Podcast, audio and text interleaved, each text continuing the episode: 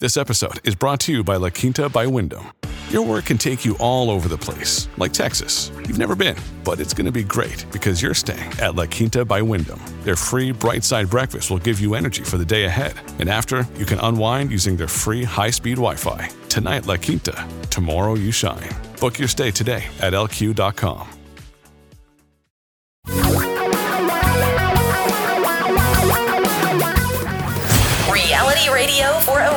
great future. We're talking real money. Hey, everybody. I'm Don McDonald. Welcome to another exciting edition of Talking Real Money, the podcast. This would be the end of the week podcast, uh, which means I'm recording this on Friday, the 21st of January. And given that it is the end of the week podcast, it has become a tradition now for it to be all about, or mostly about your questions and my answers to those questions. So that's what we're going to do again because we still have a lot of questions that need answers. And those came in, by the way, a couple of ways. You can ask questions several ways. Most common is to call 855 935 TALK.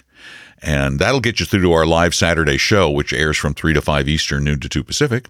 But it will also take you to our computerized answering doohickey, and you can record your question. So record your questions, and then I'll answer them generally on Fridays during the week sometime, but most of the time it's on Friday. The other way to send in a question, you can speak them like you would a, a voicemail by going to talkingrealmoney.com and just use the microphone on your computer. And by now, you should have a decent microphone on your computer. You really should, because we get we do so much on, so much communicating now on our computers. Uh, you can also type your questions at talkingrealmoney.com. And if you have a bigger, broader, really long question, well, then go to vestory.com. That's our investment advisory firm and make an appointment with one of our advisors because we will give you free time to help you solve a problem or get started. And uh, we don't pitch you anything, no high pressure sales pitch, no obligation, no cost, just some free time. So uh, there you go. I think I told you how to do it. Oh, one other thing I did want to mention. Now, bear in mind, this is around lunchtime on the East Coast on Friday when I'm recording this. And uh, so far this week, we try not to pay any attention to the stock market, right? Right? Because it doesn't always go up. I know we wish it would, but that is not a reasonable wish. Stock market doesn't always go up, it goes down sometimes. Now, the good news is it has in the past gone up more than it has in the past gone down. So one would expect that any decline in the value of the market will eventually, we don't know when eventually is, turn around. This week, yes, if you're just in the S&P 500, which we think is foolish, you would have lost eh, I don't know how the day is going to end, but around 5% of your portfolio, a little less. If you were globally diversified just in equities, you'd be down about 3%. So, you know, it's not been a great week, but bear in mind, it's part of the price you pay for the outsized returns that stocks have delivered over the course of decades or a century, even, at least that we can track. Let's get to some questions. Uh, let's see. The first one came in uh, via Talking Real Money. This was recorded on a microphone at the talkingrealmoney.com contact page. And it sounds, you'll hear it, sounds really good.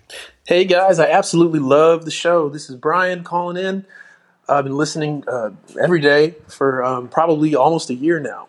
So I'm actually calling because I was hanging out with a friend the other day, uh, and the, topic of investing came up. And uh, my buddy, he's 37. Uh, we're hanging out, and he goes, "You know what? You sound like you know a lot. Uh, I got about, you know, I got some money just sitting there in a bank account, and I want to start investing it. I want you to help me." And he's telling me this, and I'm like, "Okay." Well, so you know, I told him to take the risk quiz first of all. I sent it to him, and I told him I'd come over and help him set up something basic just to get started. And what I'm thinking for him, since he expressed the uh, desire to want to start, you know, making the the distributions around age 59, which for him would be, I guess, in 22 years since he's uh, 37. So he's got 22 years. So I said, you know, to myself, I said, what if we set him up just something simple since he's never done this before, but I also want him to be tilted towards something a little more profitable. So I'm thinking I want to put him 80% in VT, 20% in AVUV. And I want to tell him, yo, when you turn 50, go over to, to Talking Real Money and talk with Vestory.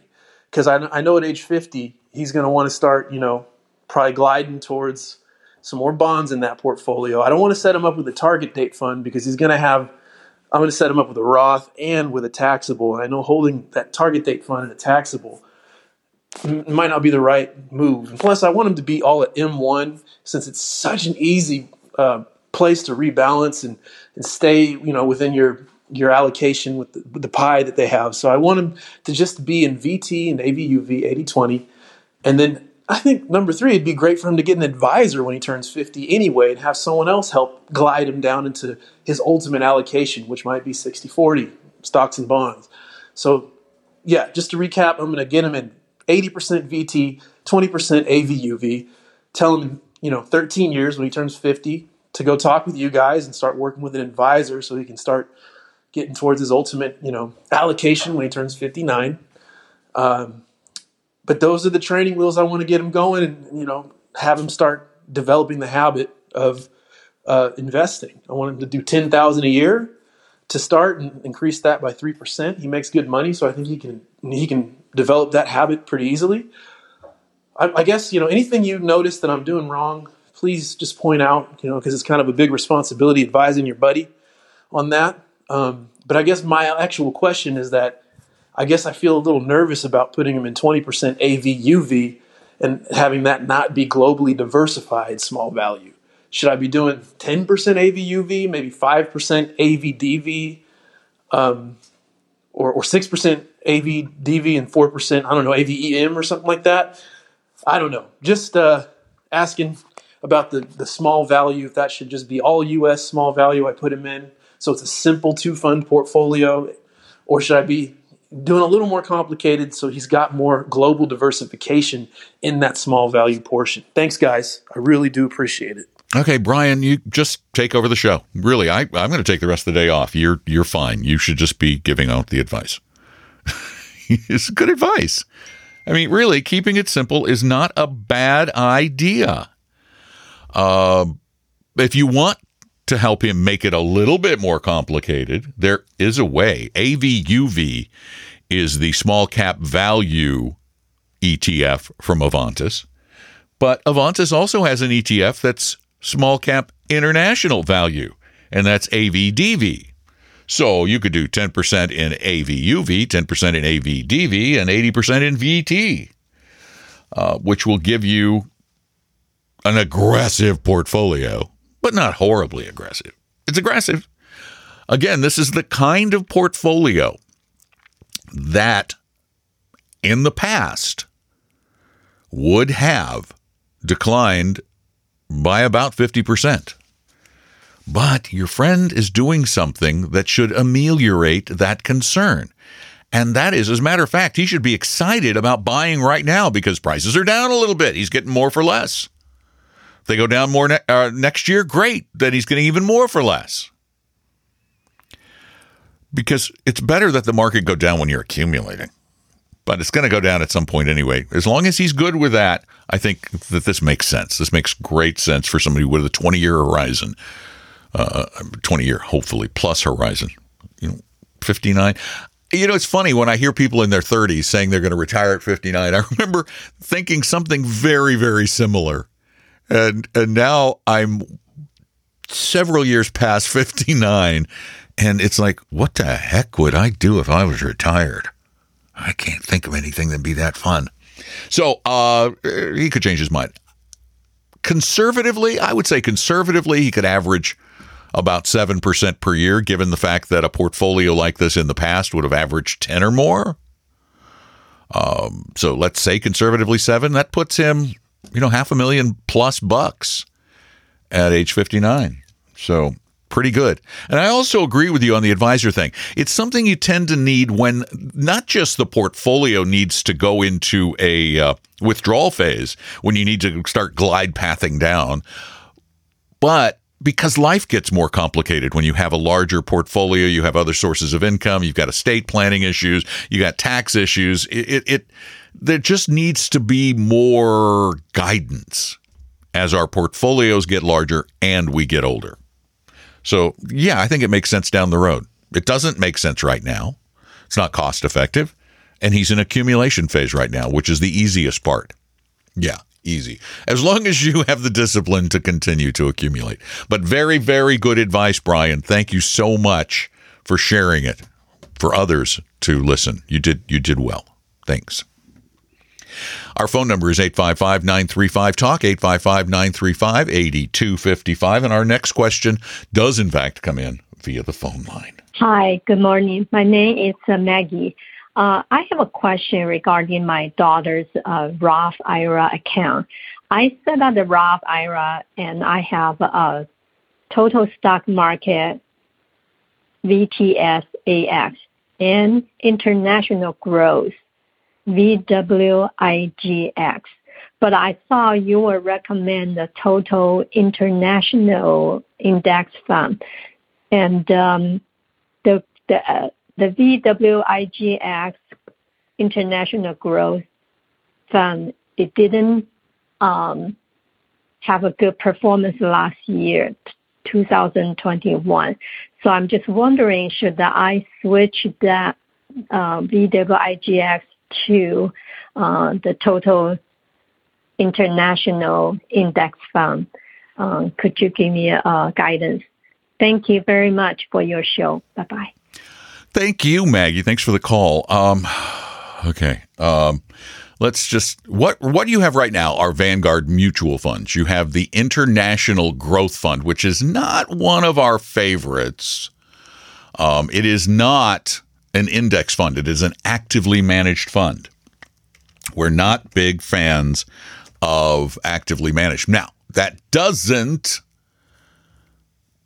mean that it's bad or good, either one, um, but it does mean it's actively managed, which means you're paying more. Expense ratio is about 10 times higher than a typical Vanguard index fund. So that's one of the reasons we wouldn't like it. Now, I don't want you to get in the mindset of of following performance. Global, mar- international, not global, international markets did not do as well last year as the U.S. markets did. That's part of the reason why you own international in your portfolio. So, therefore, I would probably have everything in something like VT. Um, because remember, VTSAX, the Vanguard Total Stock Market Index Fund, is also just the U.S. So, yeah, it would have done better last year, but what about in years when the U.S. doesn't do as well? I'll give you an example. So far this week, when I recorded this as of Friday around just afternoon, uh, if you owned a globally diversified portfolio this week, you would have lost about 3%. If you'd owned just the S&P 500, which is the US big cap funds, you would have lost almost 5%. So we may be seeing it. We don't know. We don't know. That's why we diversify. I would suggest that your daughter would be far better off in VT, the Vanguard Total World Stock Index ETF, which has very, very low cost and uh, easy to get because you're not going to be second guessing the two markets. You're just going to look at that fund and go, oh, okay, that fund. It's really broadly diversified. I think that would be a better idea than trying to go international US and then down the road go, well, the US beat the international. Maybe I should get out of that. No. I think you should be in, in, in a well diversified fund right now for her, probably. And VT's very likely a good bet. Maggie, thank you for the call. We appreciate it very, very much. And uh, let's do another one that came in from talkingrealmoney.com. Tom and Don, this is Gates from Alabama, and I really appreciate your show. I, I look forward to it, I laugh at it, but I learn a lot from it, and it's truly appreciated. I appreciate the fact that they're very regular podcasts and they're not hour long and and you learn a lot in a short period of time you've been really helpful in the past on questions regarding roth conversions and today is just a detailed question. I have the majority of our our taxable accounts in Vanguard.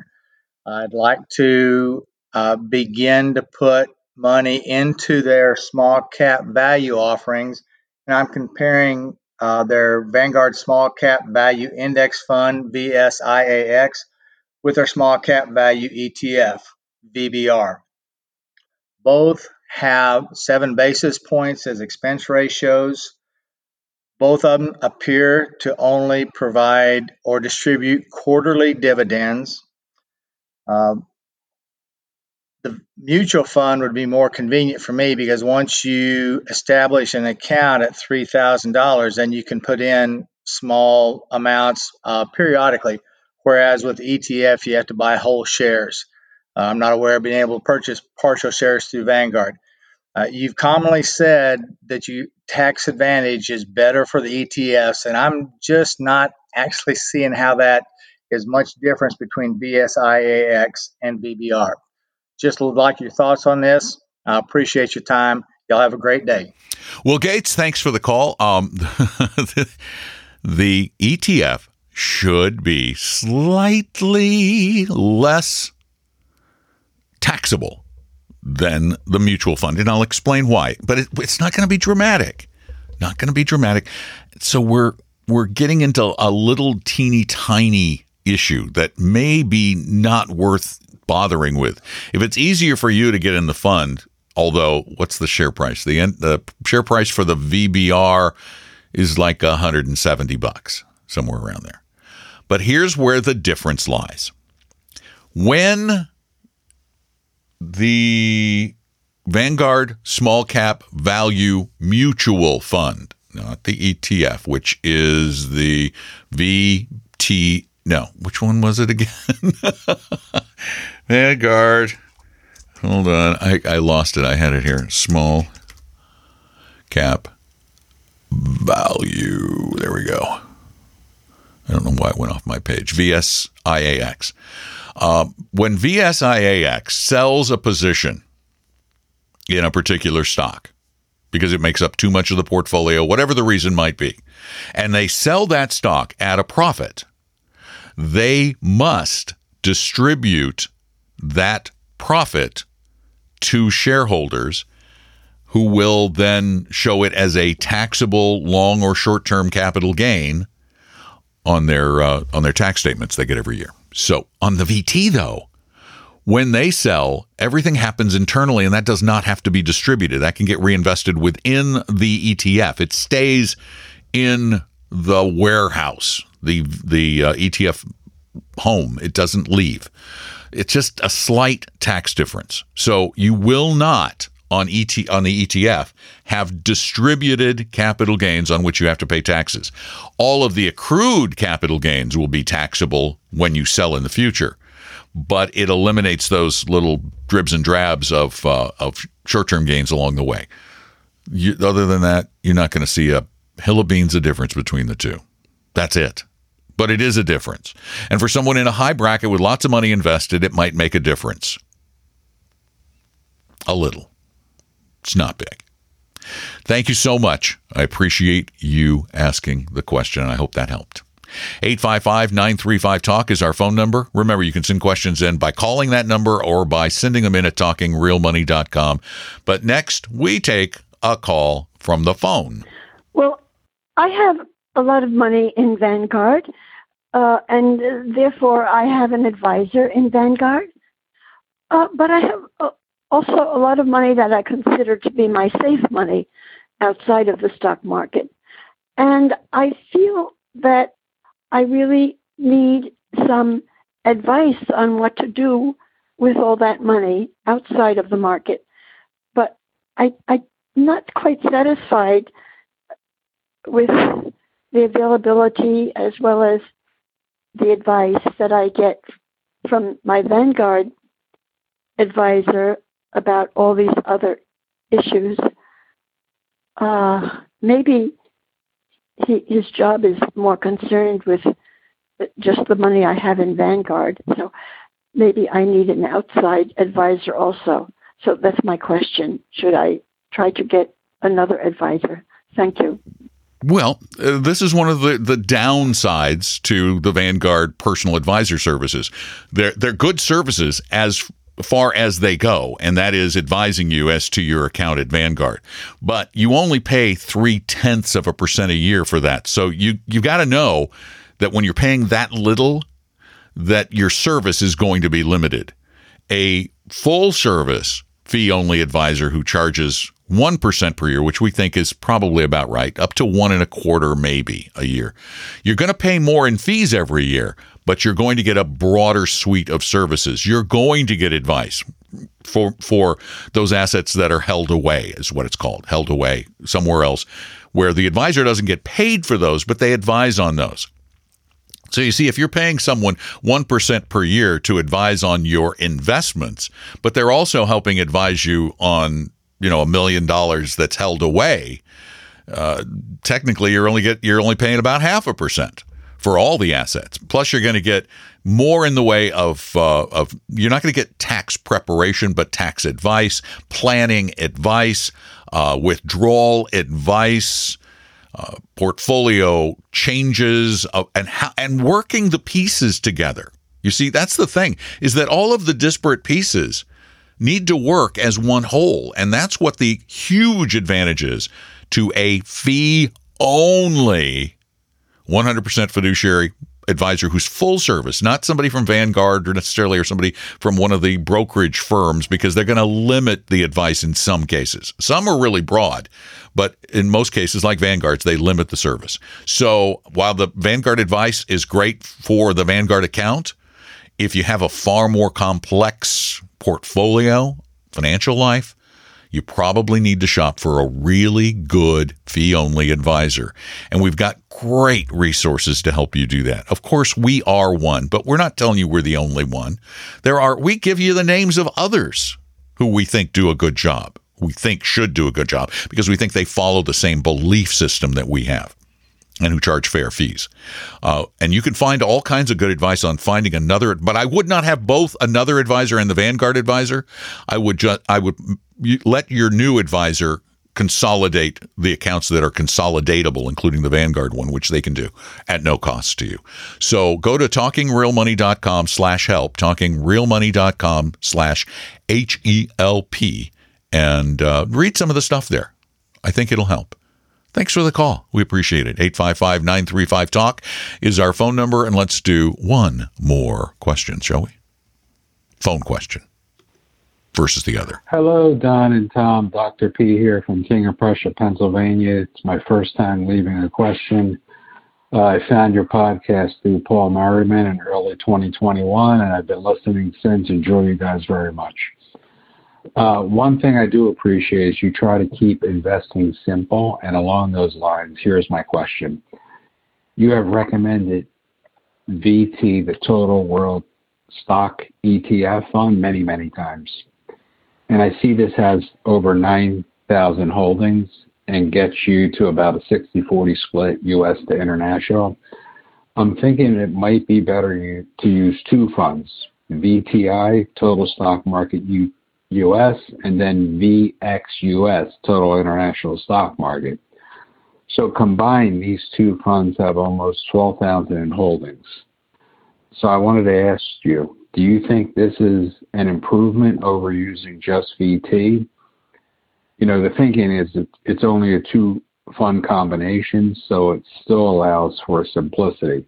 So just just wondering what your thoughts are on the one total market world market fund versus the the two funds. Thank you. Appreciate it. Bye bye. Thank you, Doc. Hey, uh, we we only suggest VT one because it's really simple, really, really ultimately simple for somebody who's just getting started, putting a couple hundred bucks a month away. Just do VT. You know, just do VT because it's easy to do. You can do it through any brokerage account anywhere uh, with little or no fee, hopefully no fee at the discounters. So it is sheer simplicity. If we were doing this for us, we would make the process far more complicated. Matter of fact, my portfolio is far more complicated than that. I've got emerging markets and small cap value and all this other stuff.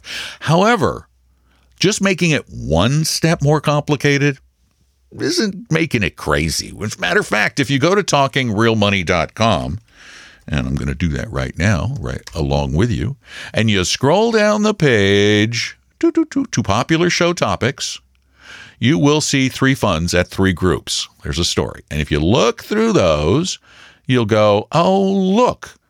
We, we suggest Vanguard Total Stock. In, see, now these were funds the Vanguard Total Stock Market Index, the Vanguard Total International Stock Index, and then the Balanced Fund for Bonds. So, absolutely, go ahead and use VTI and VXUS because then you can get closer to what the the numbers actually are. And you're right, you do get more diversification with the two portfolios. They clip a little off at VT. So by all means, the only trick is the only complication is now every year you probably need to rebalance. For example, last after last year, the the uh, the VTI did better than VXUS, which would mean you would be selling off some of your VTI, which had done well. So you're gonna have to sell some of your loser to buy, or sell some of your winner to buy some of the loser, and that's hard for a lot of people. If you can do it, it's I mean it's not that hard. Then I think you'd probably be better off long term. You should have a slightly lower level of volatility. Thank you so much. Thanks for the question. Thank you all for your great questions. Thank you all for listening to Talking Real Money. Thank you all for telling people about Talking Real Money. And if you get a chance, tell some more people. Go to Apple Podcasts. I know some of you don't use them, but it really, really helps. I'm trying to get our ratings up. See, when I go to the top of the charts at Apple Podcasts and go under, see, we're now all lumped under business. It's a terrible thing. They lumped everybody under business. So the trick is to get into the top 200 of business. Now we've been there, but we've dropped out. Like I go down here to 200. I mean, this is this a business podcast really? Style your mind. Uh, I guess. Eat eating while broke. But see, there's so many podcasts popping up. They're pushing us down. So help. go to Apple Podcasts and uh, and and it's not subscribe anymore. What is it? Let's see. It's oh, it's called follow. And for some reason, that's a big deal in their algorithm. Just hit the follow. Let's see. Talking real money. Uh, yeah, double checking. Oh, there we are. Look at our little ugly mugs.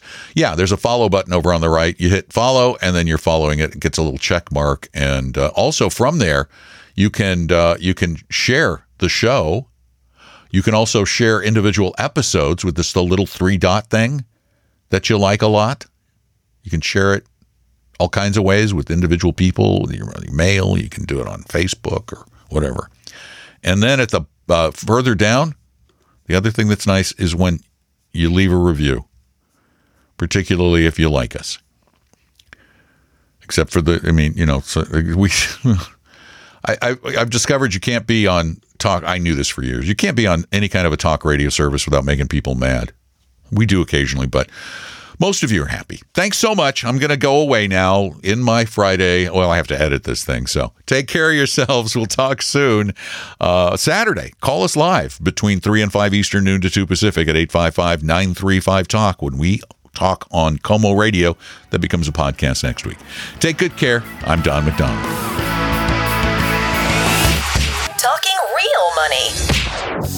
We hope you realize that the information provided on Talking Real Money is for informational, educational, and hopefully enjoyable purposes only. Providing personalized financial planning or investing advice takes time, so please consult with a really good fee only fiduciary investment, tax, or legal advisor. We know a good one. Investing must always involve risk. In other words, you can and probably will lose money at times. Also, as much as you want it, no one can accurately and consistently predict the future. So past performance doesn't tell you a darn thing about what the future will bring. Unlike many other programs that say something similar, Talking Real Money is not trying to get you to buy or sell any financial products or securities. Instead, the program is provided as a public service by Appella Capital, a fee only registered investment advisor. Thanks for listening, and please visit talkingrealmoney.com for more information and disclosures. Are we done now?